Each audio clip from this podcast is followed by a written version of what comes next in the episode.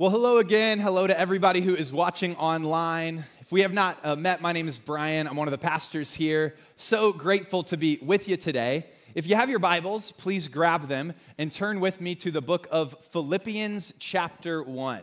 Philippians, chapter 1.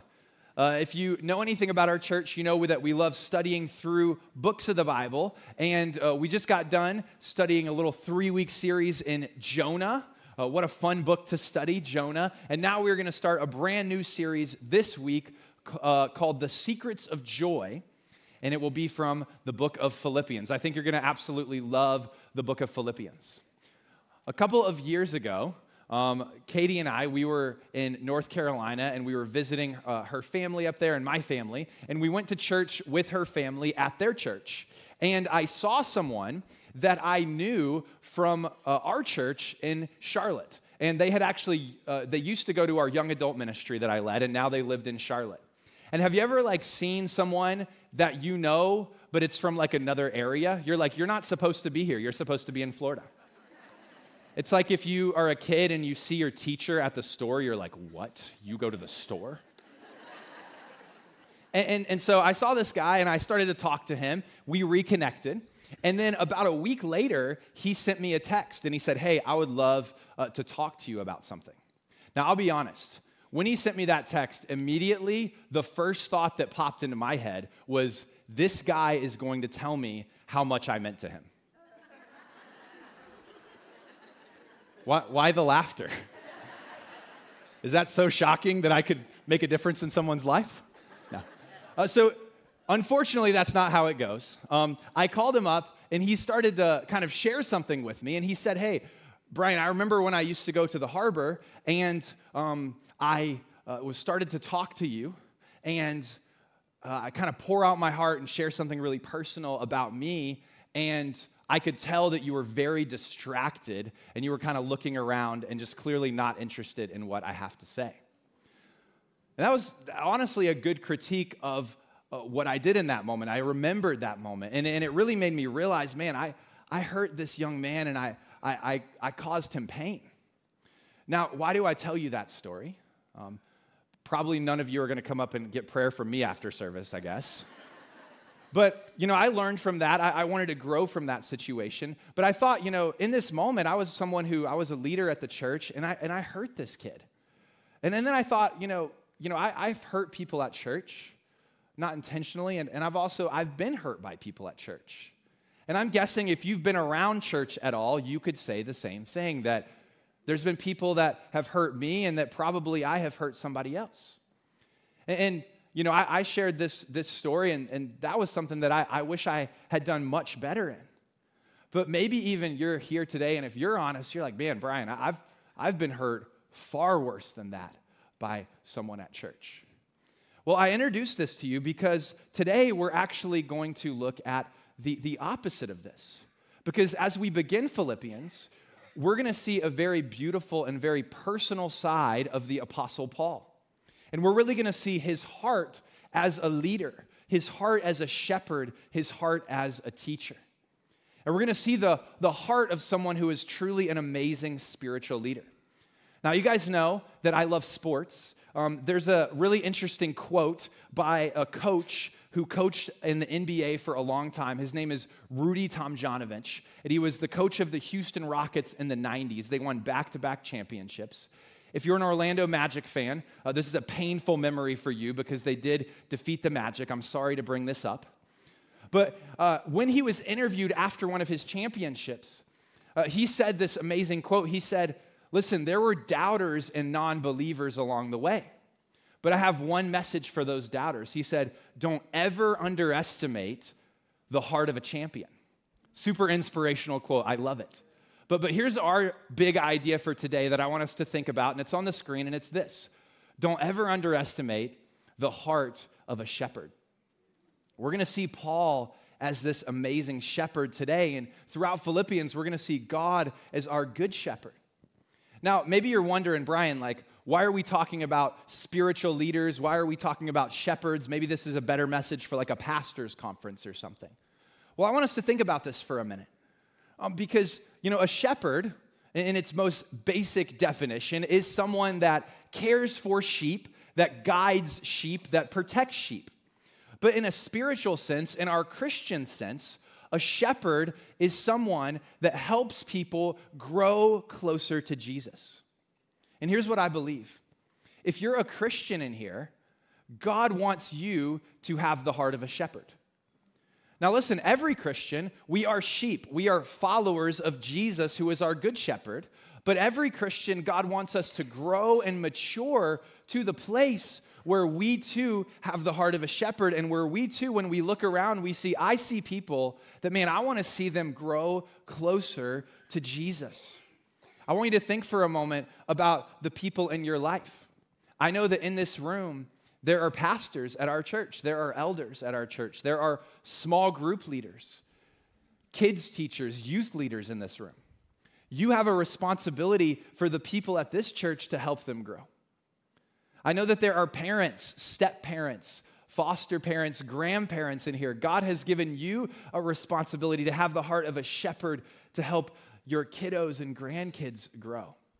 Shout out to all of our amazing teachers all across the county. You are a shepherd of your classroom.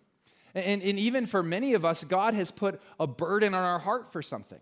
I was talking to a, young adult a couple of weeks ago, and he has an amazing family. Uh, he grew up in our youth group. Uh, he uh, serves and he's in our young adult ministry now. And he said, Listen, I, I have a, a, burden on my heart for a group of people uh, that I see suffering and that I see struggling and I want to help them.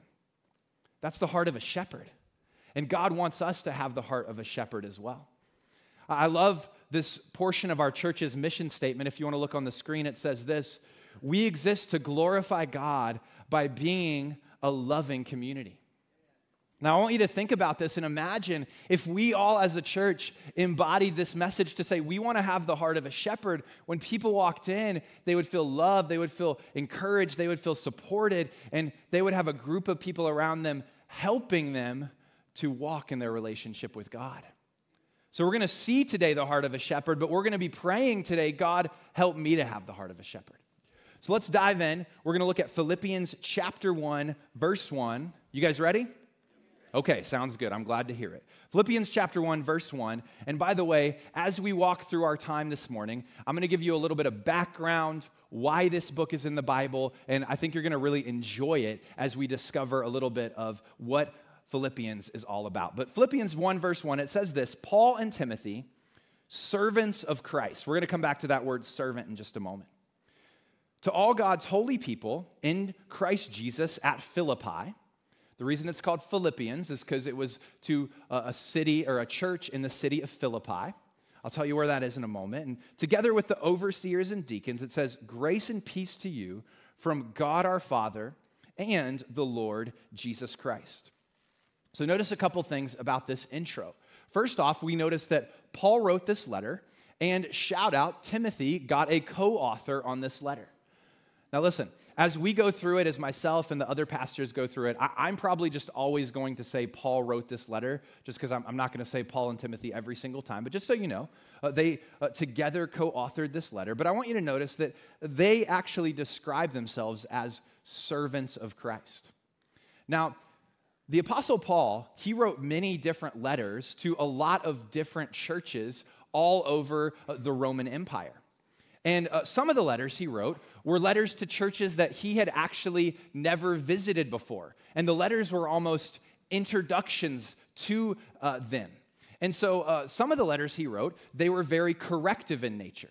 If you guys have been with us and you remember uh, when we studied through the book of Galatians, in Galatians, Paul is kind of giving this stern correction. You foolish Galatians, what's wrong with you? That's a paraphrase, but that's kind of the heart of it. And interestingly enough, a lot of times when Paul writes these letters, uh, he refers to himself as an apostle. Now, that is a very powerful title. An apostle means, man, a church planter, a missionary that's been called by God. And so, really, when Paul is doing that, he's getting the, his readers to think this man has authority from God. There's a level of respect and awe that comes with it. Uh, maybe a good example of this, uh, a couple of weeks ago, I kind of had the bittersweet privilege of officiating a, a memorial service uh, for a family member that, that was very close. And I had a lot of extended family there. And while I was officiating it, you know, I looked out and I recognized, you know, there's a lot of people here that haven't seen me since I'm like 12 years old. And um, so while that was happening, uh, the, the, person who kind of introduced me, they said, This is Brian. Um, he is a, a pastor at Calvary Chapel of Melbourne. He's a campus pastor, he's a teaching pastor. Here's kind of his, his resume. And part of the reason I wanted that to happen is because I wanted people who had seen me when I was a 12 year old to be like, hey, like God's done some stuff in his life. He's had some training. He's been called by God. Does that make sense? When I come here, I don't have like a herald get up and be like, introducing our pastor, our apostle, our bishop, right? Like I don't give all these titles. Why is that? Like we are family. And so I get up and I say, hey, my name's Brian. Like, let's dive in. Let's study the Bible together. Because there's a personal connection with us, because we go to the same church together. We're brothers and sisters. We are family. And so when we see Paul writing and he says, hey, I'm Paul, I'm a servant of Christ, he's putting himself on their level. And we're going to see that the book of Philippians is a book that is truly a book of connection. It's a book of familiarity. It's a book of family, a book of love. And we're going to continue to see that as we study. Look with me at verse 3. He says this He says, I thank my God every time I remember you. In all my prayers for you, all, excuse me, in, my, in all my prayers for you, I always pray with joy because of your partnership in the gospel from the first day until now. So, once again, we see Paul's love. We see his passion for this church at Philippi. And notice what he says. He says, I always thank God when I remember you. So, Paul is thinking back to the first moment when he met the Philippian church. And I kind of like to think about it like this um, Paul is almost having like this flashback moment. You guys know, like in TV shows, and I feel like it's kind of like older TV shows sometimes, like the character has a flashback and the scene goes all wavy and there's kind of like a, a cheesy sound that plays. Kind of sounds like this.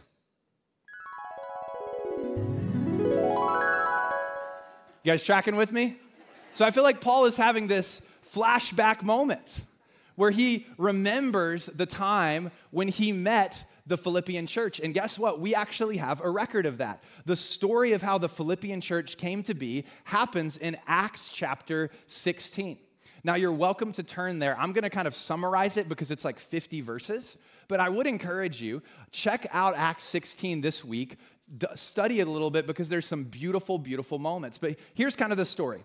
Um, Paul is traveling in Acts 16 with uh, three different traveling companions Silas, Timothy, and then Luke. Luke wrote the book of Acts. And Paul has all sorts of plans for where he wants to go to preach the gospel. But every time he tries to go somewhere, God stops him. Uh, he says, I, I, tried to go here and I tried to go here, and God kept stopping me. And so he literally gets to this moment where he is at a dead end. He has no idea where to go next. And if you know anything about Paul, Paul is this guy who is like, doesn't like to sit still. So this must have been driving him crazy. But then God intervenes and God gives him a new direction. And we read about this in verse 9 of Acts chapter 16 on the screen, and it says this During the night, Paul had a vision of a man of Macedonia standing up and begging him, Come over to Macedonia and help us. I'll tell you where Macedonia is in a map in just a moment. And after Paul had seen the vision, we got ready at once to leave for Macedonia, concluding that God had called us to preach the gospel to them. And so here's, here's kind of the summary Paul keeps hitting these dead ends, he keeps hitting this frustration. But then all of a sudden, what we see is that God steps in and God intervenes, and God says, Hey, I have another plan for you. And God sends him to Macedonia, and one of the cities of Macedonia is Philippi. Now, here's a map on the screen. And what we see is this is kind of a map of a pretty large area. If you look up on the top left, we see the famous boot of Italy and Europe. Uh, down at the bottom here, we see the northern part of Africa. Over on the bottom right, we see Saudi Arabia and Israel and kind of the Middle East. And then if you see over there that red line, Where it starts is where Paul was before he went to Macedonia. And then that little flag over the O, that is the city of Philippi. Now, here's what's significant about this that obviously God interrupted and God intervened. But Macedonia is actually uh, modern day Greece. And so the city of Philippi, it was a Roman colony. There was a lot of wealth there, there was a lot of influence and power, but Philippi is in modern day Greece. And so here's what's important for us this is the first time that the gospel has left Asia and that the gospel goes to a brand new continent of Europe.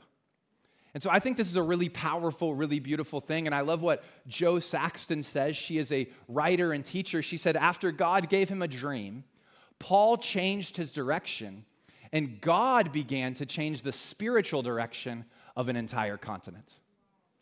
Isn't that amazing that Paul had aspirations to go to cities, had aspirations to go to different countries, but he kept hitting dead ends, and God said, Listen, I'm not sending you to a different country, I'm sending you to a, to a different continent.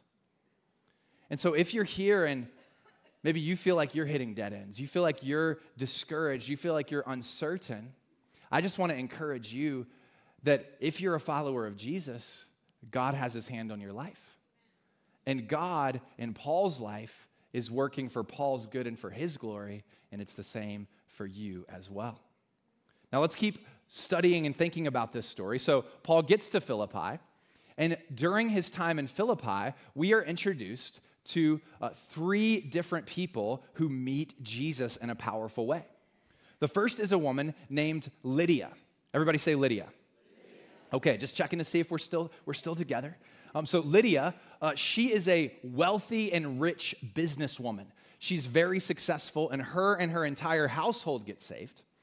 Then, in just a few moments, the Apostle Paul uh, he uh, uh meets this, this woman who is a slave girl and she is a demon possessed slave girl. And the demon actually gives her the power to uh, predict the future and tell people things. And so her owners are actually profiting greatly off of this suffering that she is experiencing and off of this power that she's experiencing. And so Paul, through the power of Jesus Christ, casts the demon out of her. But that's great for her, and we believe that she ends up getting saved. But now her owners are very unhappy because now they have lost their source of income. And so they go to the leaders of the community and they get Paul and Silas thrown in prison. Now, this is kind of an interesting recap of all I just told you. Look on the screen. N.T. Wright, who's a theologian, he says Paul's exorcism of the girl, which was initially a religious problem, quickly translated into loss of income, an economic problem. This was turned vengefully into the accusation that Paul and Silas were Jews, an ethnic problem who were teaching customs that it would be illegal for Romans to practice a political problem. So, what we see is when the gospel comes in, it is a very powerful thing and it affects a lot of different areas. So, Paul and Silas, they end up in jail. And this is a very famous part of the story. Probably many of us have heard it. They're in jail and they're singing praises to God. And God sends an earthquake that shatters the jail cell. The doors burst open, chains fall off. And the jailer, who's responsible to keep everyone in the jail, he comes out, he sees all this happen, and he is about to take his own life. Because at the time, if you were a jailer and you let all your uh, prisoners escape, you would have to have the death penalty. And so he said, Better me do it myself. But Paul cries out to him. He says, No, we're all still here.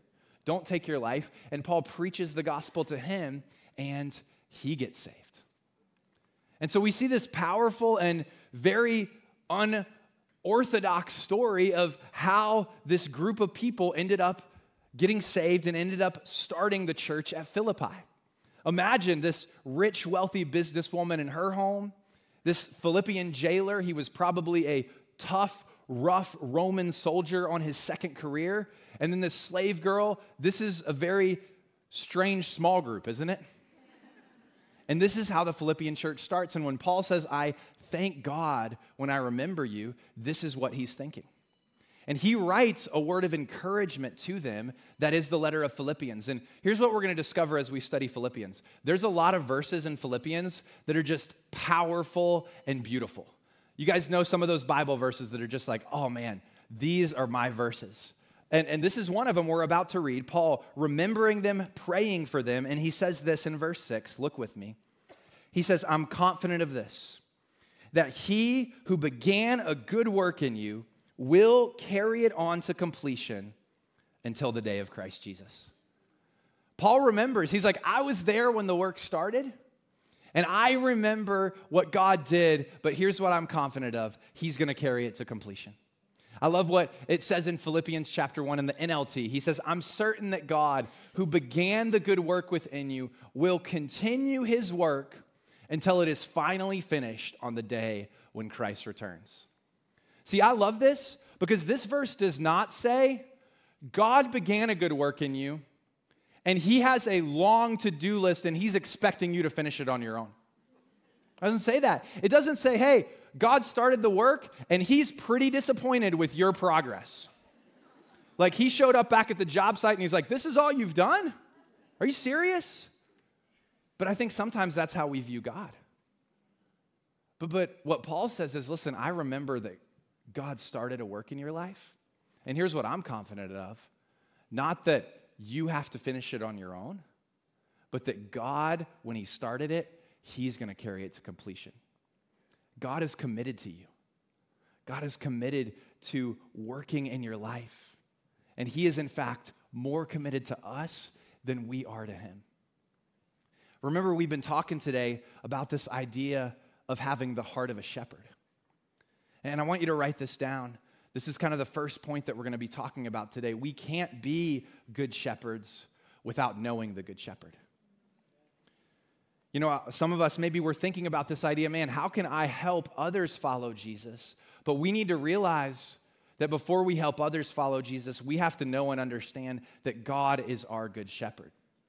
And we see in the story of the starting of the church at Philippi, God was present even when it didn't seem like it. Paul didn't expect to run into the dead ends. Paul never expected to go to Philippi. Lydia, the, the, slave girl, the jailer, they never expected to encounter the power and the love of Christ.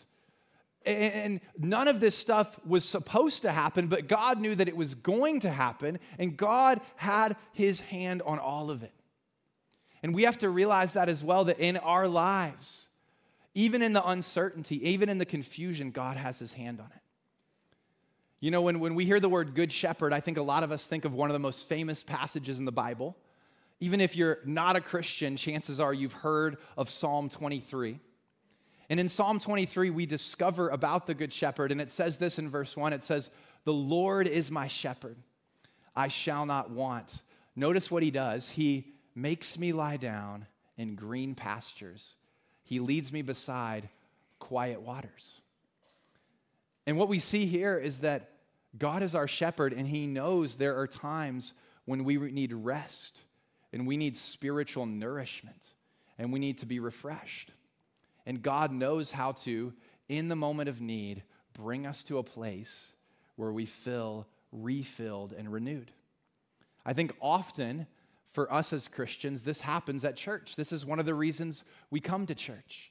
So that as we worship, as we are filled with God's word, as we connect with other people, God renews and refreshes us so we can continue the journey. But notice that God doesn't just do this. In verse 4, we see this that our good shepherd also, it says this, that even though I walk through the valley of the shadow of death, I will fear no evil for you are with me. Your rod and your staff, they comfort me. We read, You prepare a table before me in the presence of my enemies. So, in this verse, what we're seeing is that even in the difficult times, even in the trials, even when the circumstances are going horrible and everything is falling apart, and when it feels like you're completely alone, God has not left you alone that God is with you, that He is walking by your side. Now, now here's what I know I know that probably 99% of the people in this room have heard this passage before, and, and all I just said is probably a refresher to a lot of people. But I just believe that sometimes we need reminders. And I believe that maybe for you today, you walked in here to remember that just like in Philippi, God was working for his good and for, for, for your good and for his glory. It's the same thing in your life. That right now, in the uncertainty, God is working. Trust the Good Shepherd. Now let's keep reading. Paul is going to continue to write this word of encouragement. And he says this in verse 7. He says, It's right for me to feel this way about all of you, since I have you in my heart. And whether I am in chains or defending and confirming the gospel, all of you share in God's grace with me. So, once again, he's talking about this partnership that he has a love for this people. And notice he mentions in chains. Uh, over the next week, we're going to discover more about this. That the Apostle Paul is actually writing this from a Roman prison, and he is chained up uh, in Rome at this time, but he's writing this letter of love to Philippi. And he says in verse 8 God can testify how I long for all of you with the affection of Jesus Christ. I want us to think about verse 6 one more time. Paul says that God began a good work in you, and he will bring it to completion. So the question is what does it mean that God began a good work in you? Well, what that means is that God saves every single one of us that's a Christian. If you're here and you're a follower of Jesus, you are a follower of Jesus because God started that work. Salvation is of the Lord. And when we put our faith in Jesus, God saves us of our sins. He forgives us. He takes away all of our guilt and shame, and He invites us into a relationship with Him. And that's a big, big deal. You know, so often I think we can kind of take salvation for granted. Oh, yeah, I'm glad I'm saved. I'm kind of on to other things. No, we got to realize salvation's a miracle. God began a good work in us. So, what does it mean that He's going to bring it to completion? Well, it means that God, when He looks at us, He says, I know that there's some work that still needs to be done. I still have some things that I want to do in your life. And as we wrap up our passage today, we're going to see in verse 9, this is some of the work that God wants to do. Paul writing and he prays, look in verse 9, he says this He says, This is my prayer, that your love may abound more and more in knowledge and in depth of insight, so that you may be able to discern what is best and may be pure and blameless for the day of Christ Jesus, filled with the fruit of righteousness that comes through Jesus Christ to the glory and praise of God. Now, what does that mean? Well, I think as we look at these three verses, I think we can discover three things that God wants to do in our lives as He completes the work that He started. And up on the screen, God completes His work in us by first off increasing our love. Increasing our love. Paul says, I'm praying that your love will abound more and more. What does that mean that God wants to increase our love? Well, God wants us to be better and grow in seeing others the way He sees them, serving others the way He wants to serve them, speaking to others the way He speaks to them, treating others the way He, he treats them. That our love would be like the love of Christ. And uh, in Philippians chapter 2, Paul's to deep dive on that concept. What does it mean to love the way Christ loves? So we want to increase in our love. Secondly, we want to increase in our discernment. And, I love this. Paul says, I want your love to abound, but I also want your knowledge and discernment to abound. And, and, and here's the way I would put this I think sometimes uh, we're afraid that if, if we just love people and we're just kind to people and we're just nice to people, that, that we're just going to be kind of these like people that are always really nice, but always getting taken advantage of. You know, like, oh, I don't, I, I, if I'm just kind and nice and just always cool, like, I'm just going to get the wool pulled over my eyes sometimes. And, and what Paul's saying is, I don't want that. I want you to have a heart of love, but I want you to have a mind of wisdom and discernment. I want you to be able to understand what's right and what's wrong. And I want you to look at everybody and see them with love, but I also want you to be able to understand there's truth and there's lies, there's right and there's wrong. There's, there, there are these things that we need to know as followers of Christ. Uh, Jesus said this that we should be as, as innocent as doves, but as wise as serpents. And so that's what Paul is saying. That's what maturity looks like. And finally, it comes around to saying this forming our character to look like Jesus. So, this is what Paul wants, or God wants to do as he uh, uh, completes the work that's in us. Now, we can look at these things on the screen, and maybe you're looking at them, and that's just kind of like a list for you, and you're thinking, Brian, like, what does this have to do with me? Why does this matter? Well, today, all we've been talking about is having the heart of a shepherd. But, but here's what I want us to realize before we can serve anyone else, before we can lead anyone else, we also have to be moving towards Christ ourselves. All of us in here have parents. Many of us in here have kids and have grandkids. And think for a moment the way that your parents led you affects you for good or for bad. The way that you, as a parent, or I, as a parent, uh, lead my kids shapes them and forms them. And it's the same with our spiritual leaders. God doesn't just want people who are just yelling and telling others what to do. He wants people who have the heart of a shepherd to say, I'm growing in my relationship with God, and I want to come along you as you grow in your relationship with God. I've, I've heard this expression before you, you can't lead somebody to a place you've never been. Now, now I, I actually kind of disagree with that statement. You can lead someone to a place you've never been. I, uh, a few years ago, had never been to Jamaica, and I led a missions team to Jamaica. It was the first time I went, and I led a team. I brought everybody back safely except for one. It was great. No, I'm just kidding. I got everybody back. Don't worry. Don't worry. We're good. We're still looking for him. No, I'm just kidding. We found him. We found him. Um, no, so I, I led someone to a place that I had never been, but listen, you can't lead someone to a place that you're not willing to go yourself. Uh, right now, um, uh, my, my uh, parents in law, um, they're on kind of a retirement trip of a lifetime. And uh, they booked this retirement trip through a travel agent. Now, uh, they're very glad about this. The travel agent did not go with them. That would be weird. Like, I paid for the trip. Why are you in my hotel room? That's odd. But, but that's okay. I'm, I'm glad travel agents don't go with us. But we don't need any spiritual travel agents.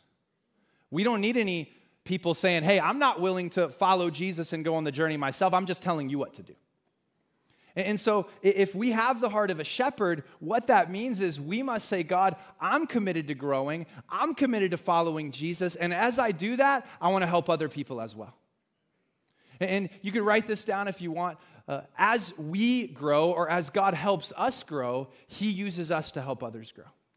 So we want to be people, we're not travel agents just telling people where to go. We're saying, I'm going on the journey and I want you to come as well. Now, we're done with our text for today. And as we close, I was praying because I know that there was a lot of uh, background information and a lot of kind of like setup in this message. And so I just prayed and I said, God, like, what, what do you want to, to show us to re- that we can really apply to our lives as, as we finish today? And I want to share three things very quickly. The, the first thing that I want you to know from this message is this that I want you to know that we love you. I want you to know that we love you.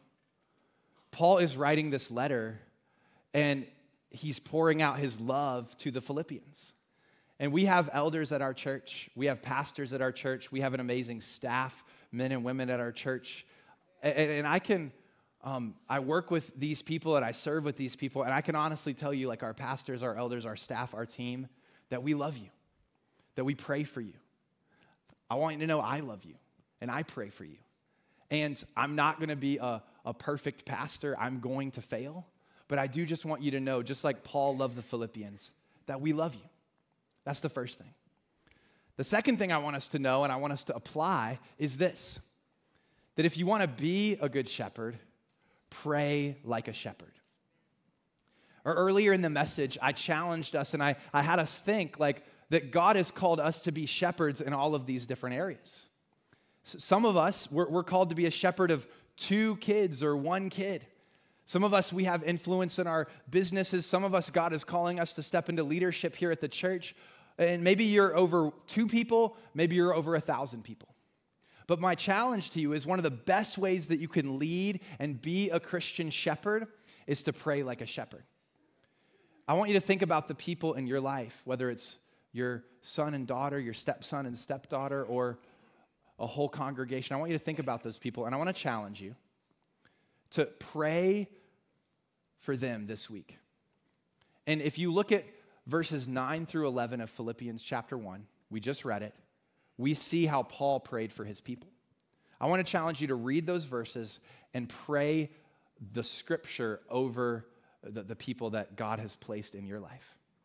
Um, I, oftentimes, when I pray, I pray for Katie, I pray for my boys, I pray for uh, my small group, I pray for our church, and I pray those words in 9 through 11 because it's a beautiful prayer and it's the heart of a shepherd. So that's number two. And then the third thing I want us to do as we close is this. As you join a group today, pray about leading a group someday. Now, I want you to notice I kind of put a shameless plug in there. I didn't say if you join a group today, because everybody in our church is joining a small group, right? So I'm just assuming it's happening as you join a group. But here's what I know that right now, you know, our church is growing, and one of the things that we need as our church grows is we're gonna need more people leading small groups. Now, our, our small group semester starts in like one week.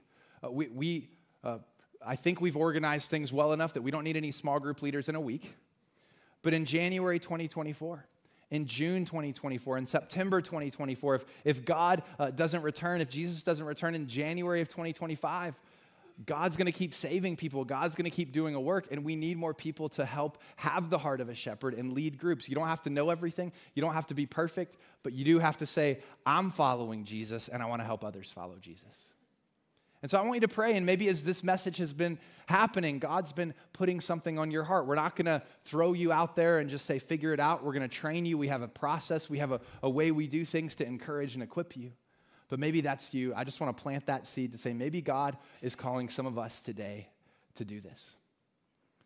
All right, so we have reached uh, the end of our teaching today, but I do wanna speak for one moment to those who are here that don't yet know Jesus. Or maybe you're here and you walked away from God. It says God began a good work in you and he's going to bring it to completion.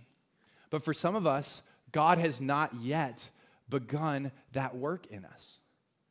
So, so how does God begin the work? Well, it happens when we understand how much God loves us.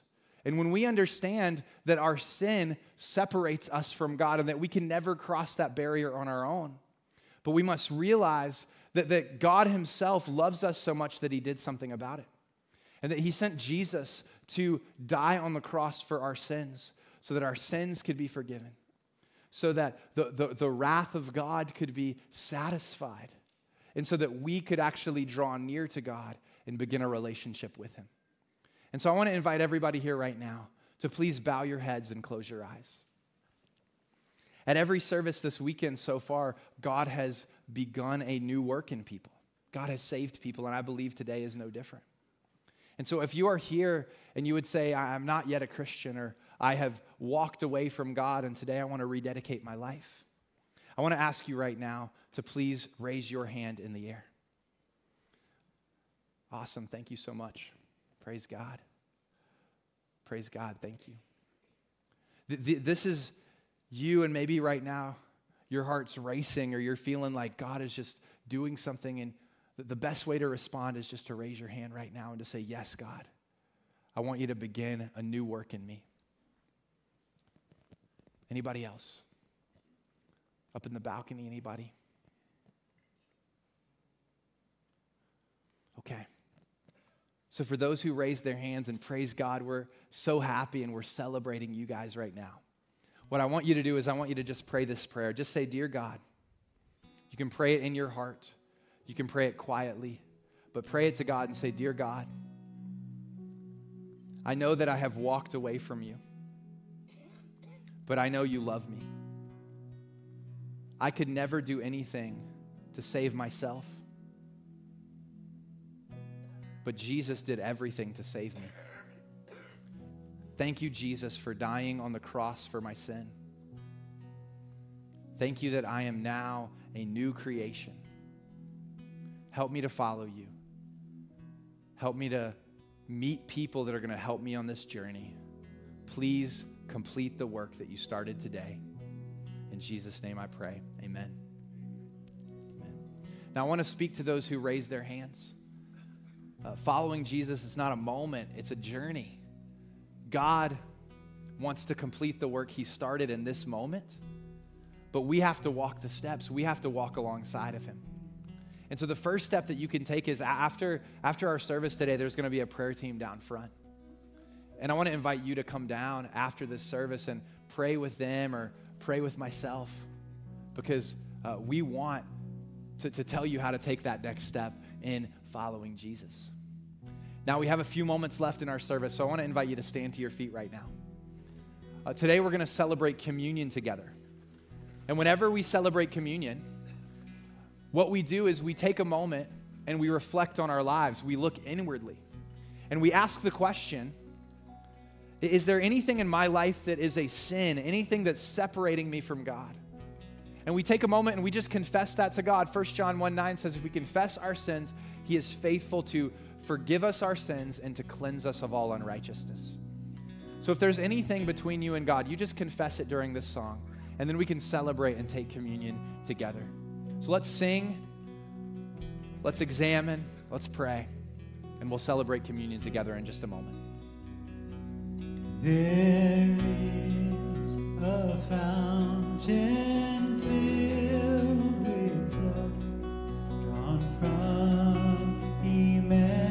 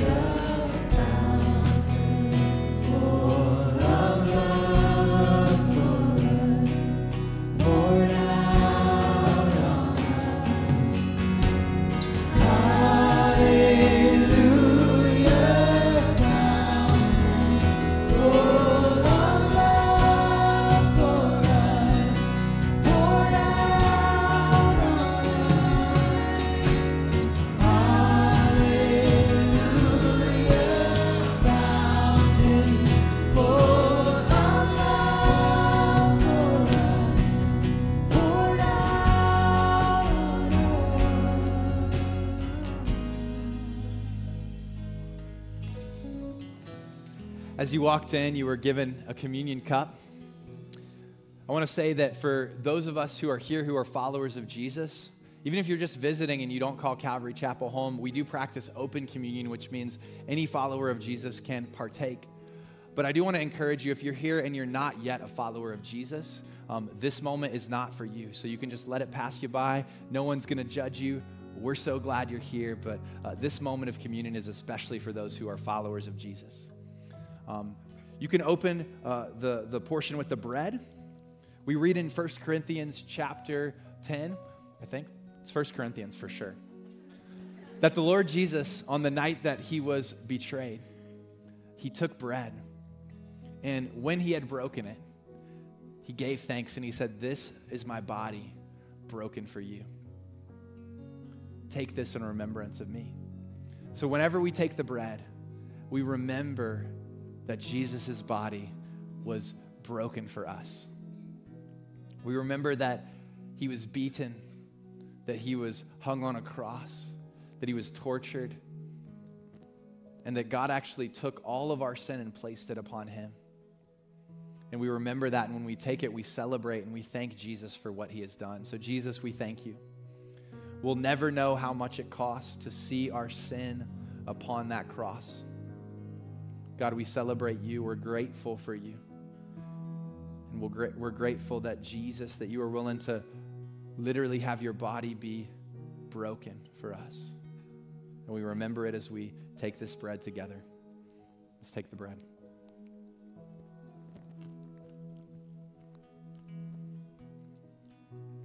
You can open the cup now. We read that after supper, Jesus took the cup, and when he had given thanks, he said, This cup is the new covenant in my blood. Do this as often as you drink it in remembrance of me. Now, we sang, and the song had the word blood in it. Even this has a, an allusion to blood, and maybe that seems like a weird thing. But, but we read in Scripture without the shedding of blood, there is no forgiveness of sin.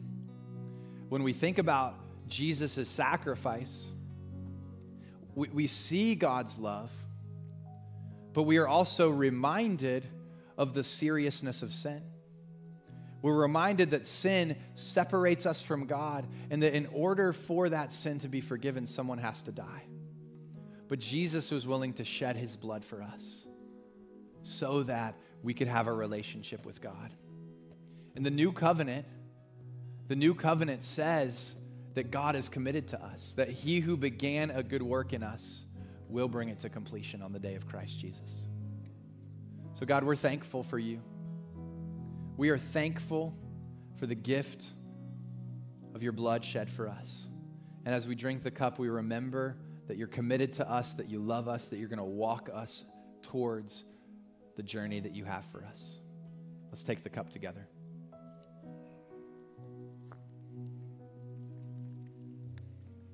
As often as we eat this bread and we drink this cup, we proclaim the Lord's death until his coming. I want to thank you guys for being here today. A couple things as we close. First off, we're going to have a prayer team down front. We believe in the power of prayer here. And so, if there's anybody here that needs prayer for any reason at all, please come down. But especially for those of you guys who did raise your hand, please come down because we would love to meet you and pray for you and tell you some next steps in following Jesus. As you're going, um, we have offering boxes in the back. If you want to bring your tithes, invest your offerings there, you can, but also you can give online. And the last thing is this for those who are new, or who are uh, just wanting to get connected, out in our commons, we have a connect circle. There's some people out there that would love to greet you and would love to tell you all about our church. Now, as we close, I just want to read the words of the Apostle Paul over us one more time. I love what they say. This is his prayer. He says, This is my prayer that your love may abound more and more in knowledge and depth of insight, so that you may be able to discern what is best and may be pure and blameless for the day of Christ, filled with the fruit of righteousness that comes through Jesus Christ to the praise and glory of God. Amen. We love you. God bless you. Go sign up for a group at the table in the Commons, and we will see you next time. Have a great week.